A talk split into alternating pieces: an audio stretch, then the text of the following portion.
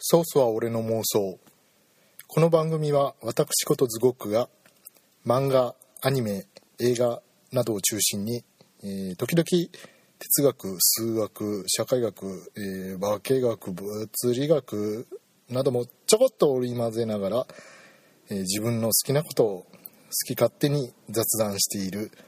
妄想をベースとした番組です。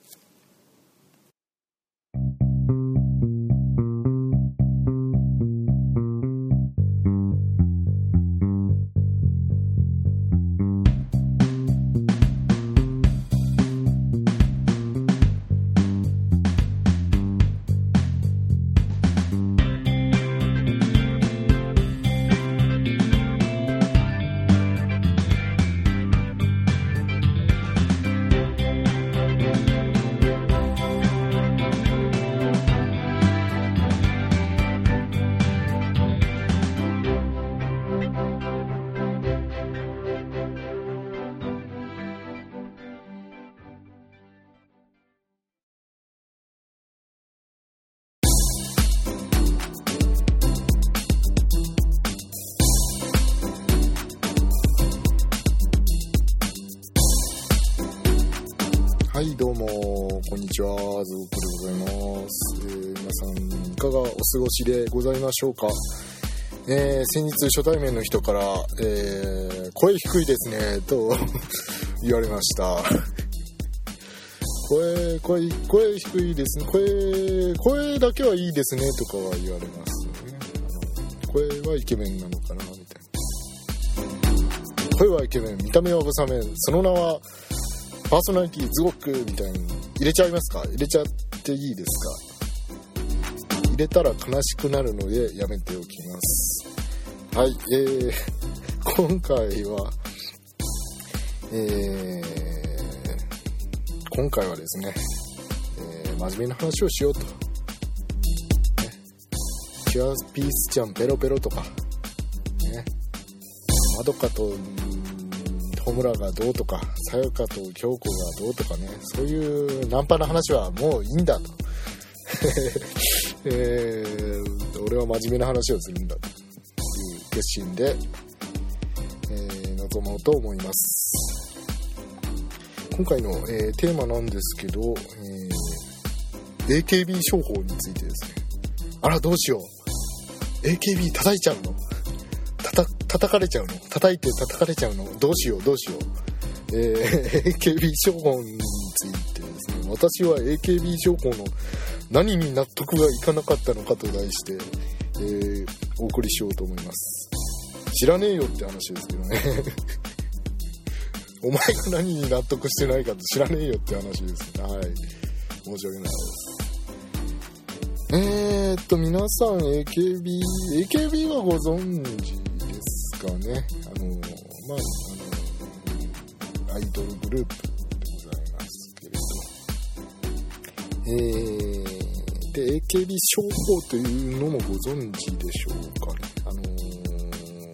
年に一度彼女らの総選挙というのがありまして、ニュースにもなってますけれど、そこで票をたくさん獲得した人が上位メンバーが、その後のメディアへの露出も多くなるということで、大変なんか彼女らにとっては重要なイベントみたいなんですけれども、その元となる、投票権ですね、順位を決めるための投票権が、彼女らのリリースするCD に付属されて販売されているというところで、いろいろと物議を醸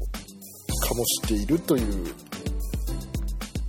ことがあるんですけれど、ここまではまあ大体皆さん把握しておられるかなという前提で話を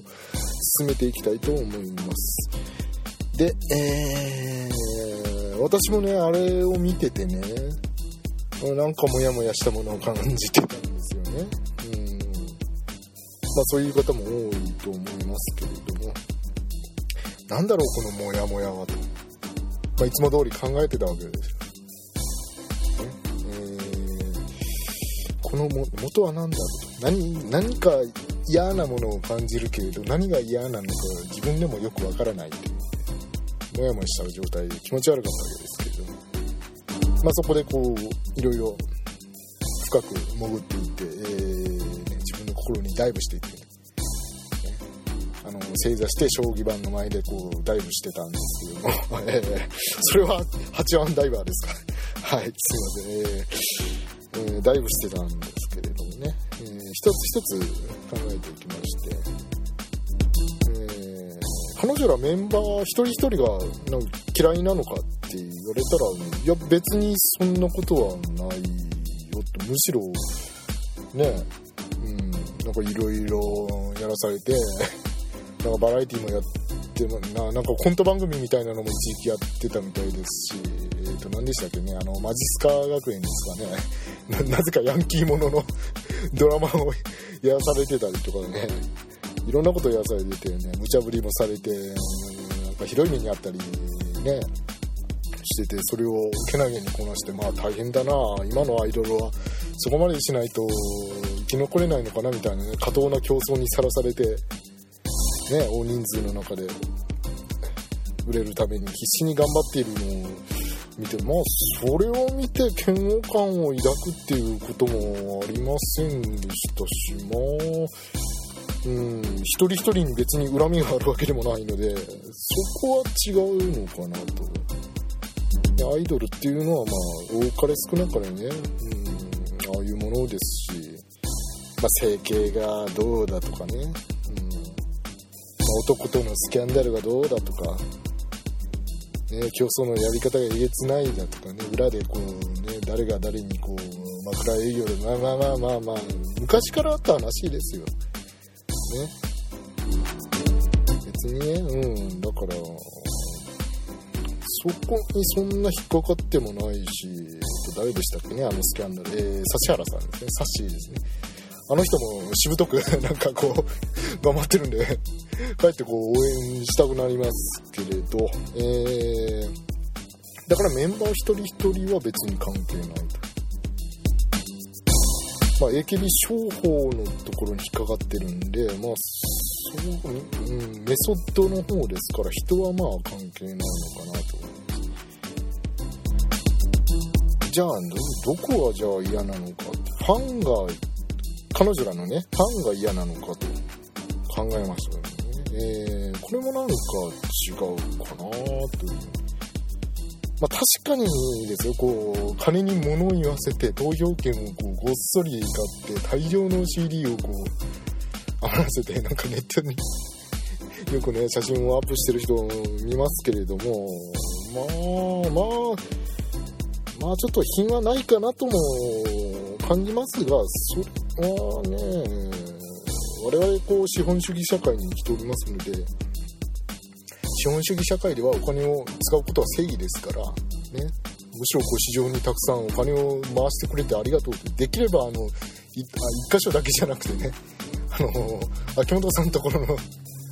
懐だけじゃなくて、いろんなところにまんべんなく大量のお金をこう分配していただけるとこうよりいいんですけれど、まあ非常にたくさんお金を流すっていうのは資本主義的には別に、ね、責められることではないと思うしね、お金回してくれてありがとうですよね関係のない私としては、だからなんだろうな、CD、まあ、大量買いして捨てる人もいるので、なんかそれがこう資源の無駄だとかもったいないとか、ね、叩かれてることもあるみたいですけど、こうファンがこうその辺を自覚してこう無料で配ってますみたいなね、こういろいろ涙ぐましい努力をされてる方も多いみたいなので、まあそこは決定的なポイントじゃやっぱりないのかなというふうに考えてるんですよ。じゃあどこなんだっていうふうにね、またちょっと迷いまして、抱き合わせ商法というこうやり方が嫌なのかなっていうふうに考えたんですけれど、おまけ商法。商法が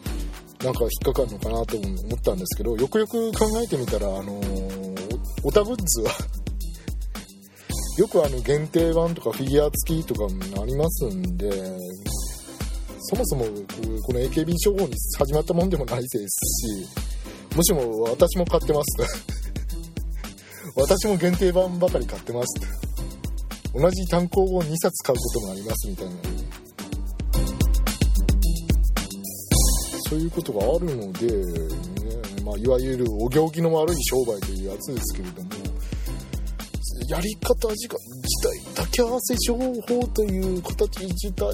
でもまた違うのは、あれどういうことなのか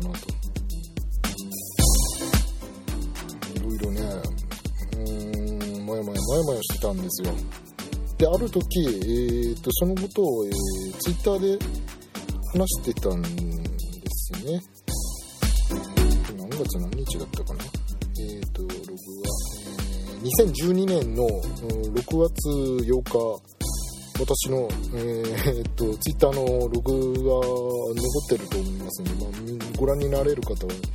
ご覧になっていただけると、今喋ってる内容がそのまま書かれているので、はい。って言ってたんですよ。その時に、発見した記事でというより、その記事をきっかけとして私はこういう風にいろいろ考えたと言った方がいいんでしょうけど、AKB 総選挙が音楽界をダメにするっていう記事があったんですね。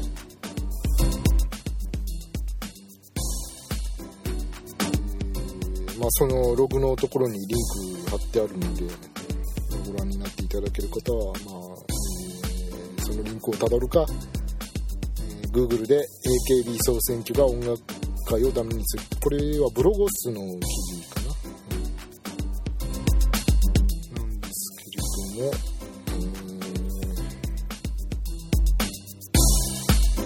ここを読んで私がここは嫌だったのかって自分で結論付けたのが、投票券に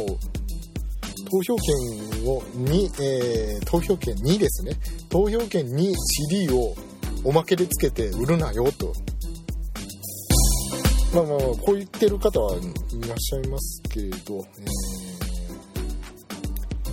ちょっと細かい意味合いで言うと、投票券をあなたたちは売りたいんでしょう、それにおまけみたいな形で申し訳程度に音楽を大切なあなたたちの商売道具であるはずの音楽業界の飯の種である音楽をくっつけて売るなよと、そこが一番引っかかってたんだなと思いまして、多分そこだろうと落ち着きました。なんでそこが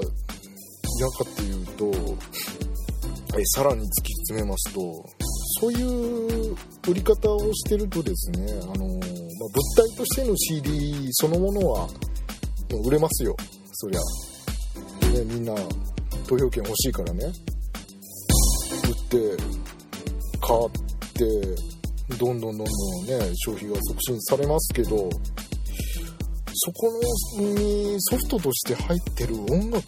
そのものはどんどん陳腐化していくわけですよね。で、その売り上げによって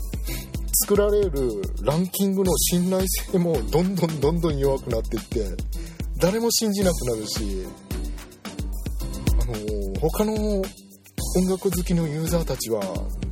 ランキングは信用できなくなって、じゃあ何を指標にいい音楽を選んでいいかわからなくなってきて、音楽そのものへの興味を失ってしまうんじゃないかと思うんですよ。私自身がそうかもしれないですね。まあ、もう30代に突入したっていうのはあるかもしれないんですけど、今どういう音楽が流行っててとかいうところに本当に興味がなくなってきまして、今ね、どのグループがランキングの何位でとかいうのも全然関心がないんですよね。本当10代の頃、そうだな、 CD が一番売れてたのは小室哲哉さんがプロデューサーとして活躍していた1997年頃が CD の売り上げのピークでしたっけね、確か。私が高校生で、あの頃は本当毎週毎週のように入れ替わり立ち替わりでランキングのねアーティストが変わって、あ、この人また1位になったとか、お、新しいグループが出てきたみたいなところもずっとチェックして関心を持ってレンタル CD とかに借りて聞いてたんですけど、まあ、私が年を取ったっていうのを差し引いたとしても、この急激な興味の失いをなんだと、音楽はまだずっとあの頃と変わらず好きなのに、全然こう音楽に対する興味がなくなってしまった。まあまあ、今も聴いてますよ。こう定期的にね、曲買ってますよ。レッツゴースマイルプリキュアとか買ってますし、むしろ車で絶叫しながらドライブしてますけど、なんなら初代のオープニングも買って歌ってますけど今は歌いませんよ。ちょっとね、いろいろ著作権に引っかかるんでね、はい、歌いませんけど歌ってるんですよ、ね、はい。コネクトとかルミナスも入れてますよもうそっちの話はいいですから、今日は真面目な話をするんでしたっけ、なんですけど、なんだ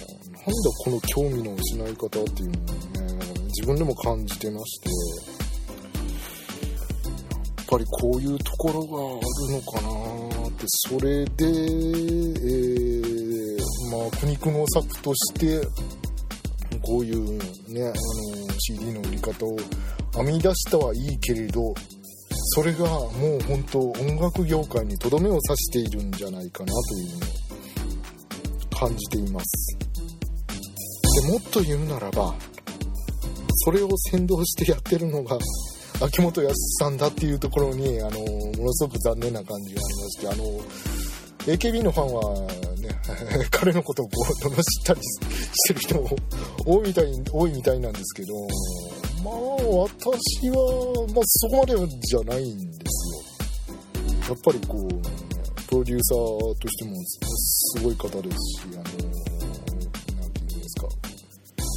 まあラジオとかね、愛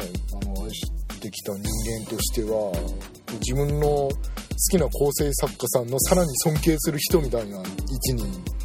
いる人が秋元さんですから。で作詞家でね、いろんな歌を作詞して、何でしたっけ、海空ひばりさんの「川の流れのように」もあの方の作詞なんで、もう本当どちらかというと尊敬してる方なんですけれど、